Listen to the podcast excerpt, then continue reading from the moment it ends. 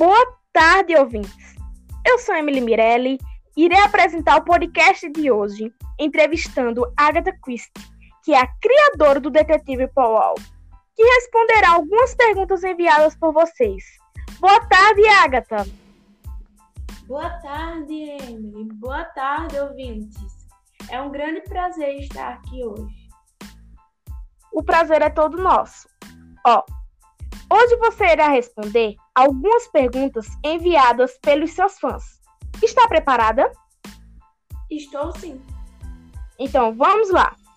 Primeira pergunta: Conte um pouco sobre você mesma. Quando começou a escrever e o que a fez se interessar pelo gênero romance policial?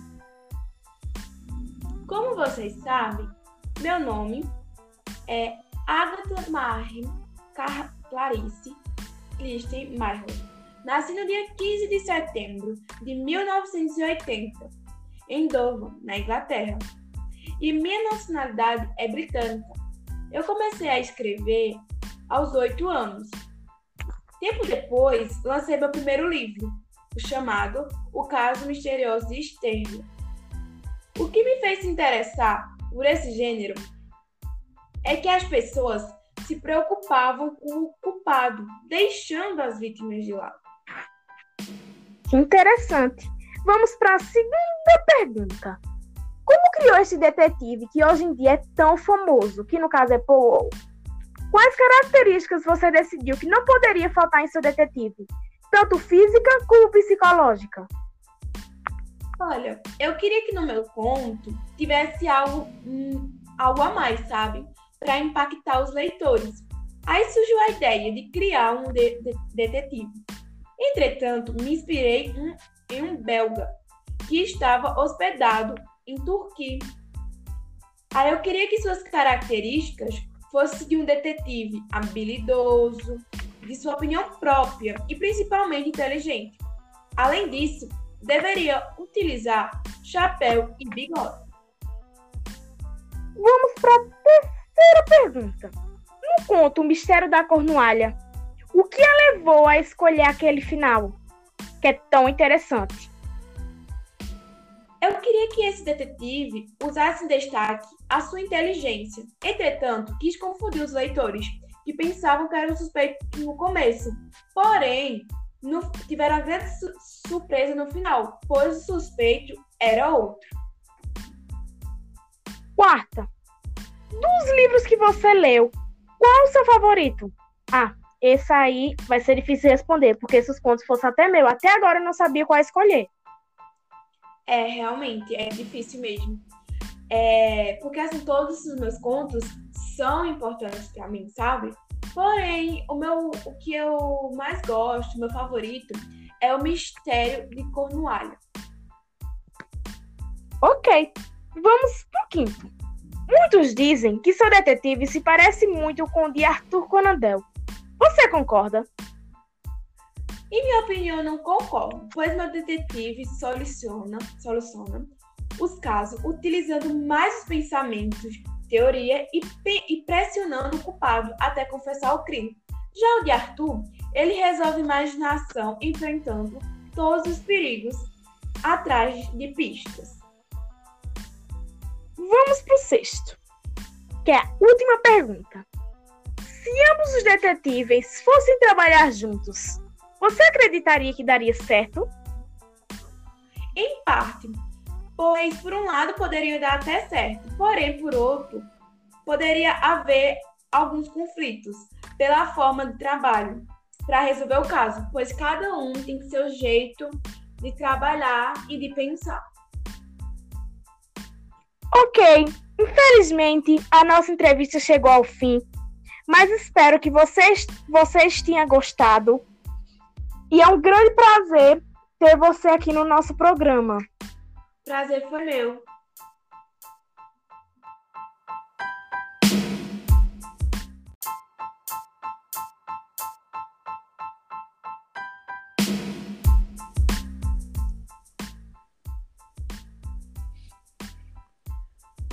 Ouvintes. Meu nome é Jennifer e sejam bem-vindos a mais um podcast do Colégio Maestro Pio Hoje vamos entrevistar duas professoras de Educação Física.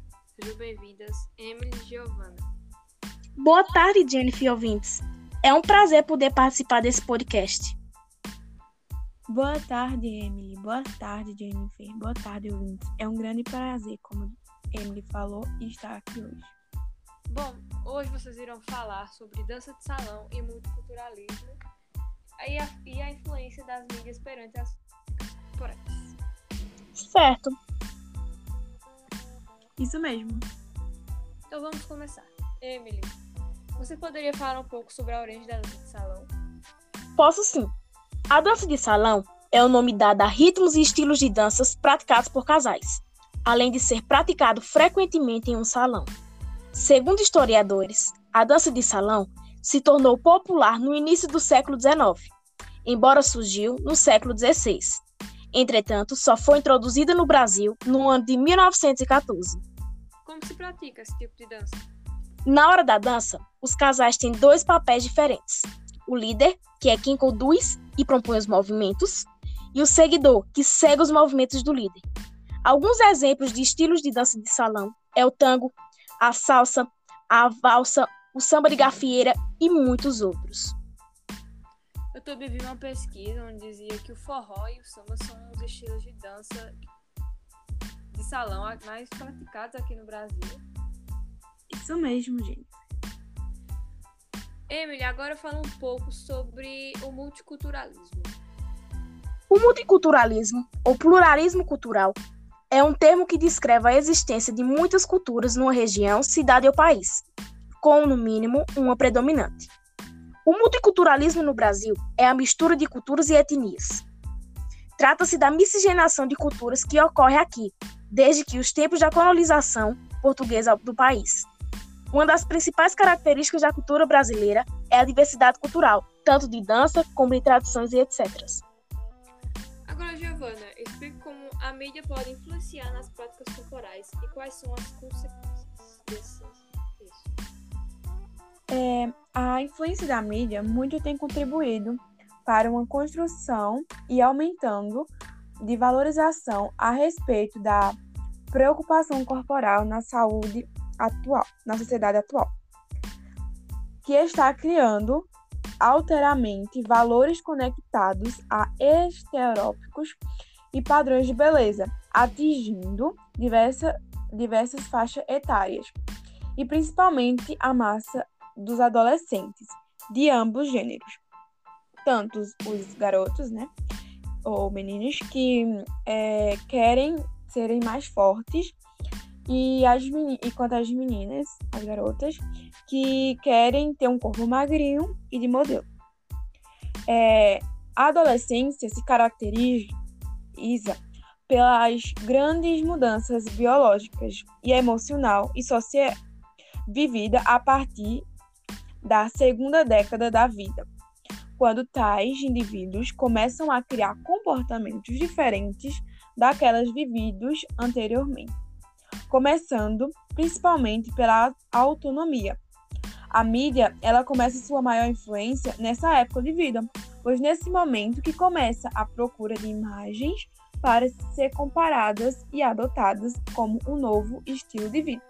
As consequências, né, é que é, os adolescentes, não só os adolescentes, né, mas a que mais predomina é os adolescentes, eles, as consequências são que muitos fazem dietas é, muito excessivas, outros é, procuram exercícios na internet que não são os corretos, porque cada um tem o seu exercício próprio de acordo com idade, gênero, é, peso. E a mídia ela está influenciando muito, principalmente pelas redes sociais, né? Que é o. Umas delas são Instagram, Facebook, Twitter, é, youtuber, entre outros. E quais são, é, qual é o papel de professores de educação física, como eu e o, o papel é, de professores de educação física é eles orientar, né, os alunos a tomarem cuidado em relação a isso, porque isso pode prejudicar a saúde. E é, nos últimos tempos, a educação física está se tornando cada vez mais valorizada pela sociedade porque muitas das mídias, como imprensas, que são os é, imprensas, que são jornais e revistas, eletrônicas, que são as TVs e as rádios, a, online, que são sites e as redes sociais, que estão publicando diversas repo, repostagens, matérias, artigos relacionados à saúde e ao bem-estar, né? defendendo a importância da prática da atividade da educação física, sendo ela orientada por um profissional capacitado ou um profissional da educação. Então, assim, né? Como eu falei, tem que os adolescentes têm que prestar bastante atenção quando eles vão nas redes sociais, procuram um tipo de exercício físico e prejudica a si mesmo. Então, eles têm que procurar um, um profissional que possa lhe orientar de acordo com seu peso, sua massa né, corporal e é, as, as consequências são, né, muita dieta que, que fazem e a procura de exercícios errados. E é isso. Sendo assim, nosso podcast chegou ao fim. Obrigada, meninas, por terem nos dado essa oportunidade de aprendizagem. Obrigado você, Jennifer, por nos ter dado essa oportunidade. Como Emily falou, obrigada pela essa oportunidade e foi um grande prazer estar aqui hoje e falar sobre esses dois temas. O prazer foi meu, meninas. Até o próximo podcast.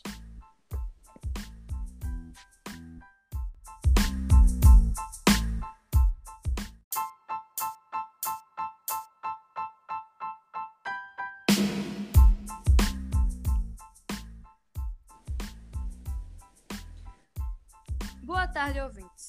Meu nome é Jennifer sejam bem-vindos a mais um podcast do Colégio Marista Pio 12.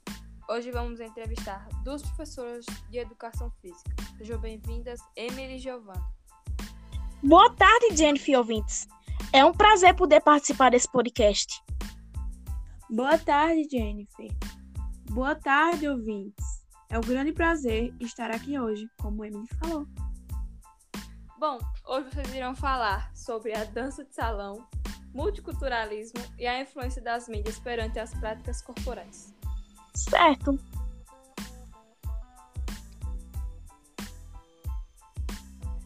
Vamos começar. Emily, fale um pouco sobre a origem da dança de salão. A dança de salão é um nome dado a ritmos e estilos de danças praticados por casais, além de ser praticado frequentemente em um salão. Segundo historiadores, a dança de salão se tornou popular no início do século XIX, embora surgiu no século XVI. Entretanto, só foi introduzida no Brasil no ano de 1914. Como se pratica essa dança? Na hora da dança, os casais têm dois papéis diferentes, que é o líder, que é quem conduz e propõe os movimentos, e o seguidor, que segue os movimentos do líder. Alguns exemplos de estilos de dança de salão é o tango, a salsa, a valsa, o samba de gafieira e muitos e muitos outros. Eu também vi numa pesquisa onde dizia que o forró e o samba são os estilos de dança de salão mais praticados no Brasil. Isso mesmo, Jennifer, você está certa. Emily, você poderia falar um pouco sobre o multiculturalismo? Posso sim. O multiculturalismo é um termo que descreve a existência de muitas culturas numa região, cidade ou país, com no mínimo uma predominante. O multiculturalismo no Brasil é a mistura de culturas e de etnias que ocorre no nosso território. Trata-se da miscigenação de culturas que ocorre desde os tempos da colonização portuguesa do nosso país. Uma das principais características da nossa cultura é a diversidade cultural, tanto de costumes, tradições e danças. Agora, Giovana, explique como a mídia pode influenciar nas práticas corporais e quais são as consequências. A influência da mídia muito tem contribuído para uma construção e aumentando de valorização a respeito de, da preocupação corporal na sociedade atual, que está criando alternamente valores conectados a estereótipos e padrões de beleza, atingindo a diversas faixas etárias, e principalmente a massa de adolescentes de ambos de ambos gêneros, tanto os meninos, garotos, que querem um corpo ex- extremamente forte e as mulheres que e as meninas que querem um corpo magrinho e de modelo. É, a adolescência se caracteriza pelas grandes mudanças biológicas, emocionais e sociais vividas a partir da segunda década da vida, quando tais indivíduos começam a criar comportamentos diferentes daquelas vividos anteriormente, é, principalmente pela autonomia. A mídia é, começa sua maior influência nessa época de vida, pois nesse momento que começa a procura de imagem para se comparar e adotar como estilo de vida. É, e assim, né? As redes sociais, elas influenciam bastante os adolescentes.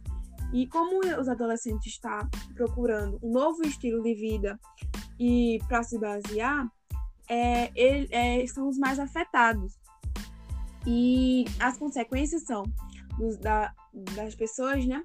São a, o distúrbio alimentar, é, dietas excessivas, procurar no YouTube, no Google, é, como é, exercício para ficar com o corpo perfeito. Isso e tipo, isso é bastante errado porque o corpo da gente é diferente das pessoas que estão procurando que a gente encontra nas redes sociais. Então isso pode prejudicar as pessoas. Além que quando não consegue, né, fazem aqueles exercícios que não são próprios para a pessoa, faz com, e não consegue, né, ele, o, as pessoas que praticam ficam muitas vezes ficam com depressão porque não consegue aquele determinado corpo exercido pela sociedade. Então, assim, é, qual é, quais são o papel dos professores de educação física, né? Como eu e ele. É, é a gente incentivar e orientar essas pessoas que, é, que querem mudar o corpo, mas, tipo, procurar um profissional.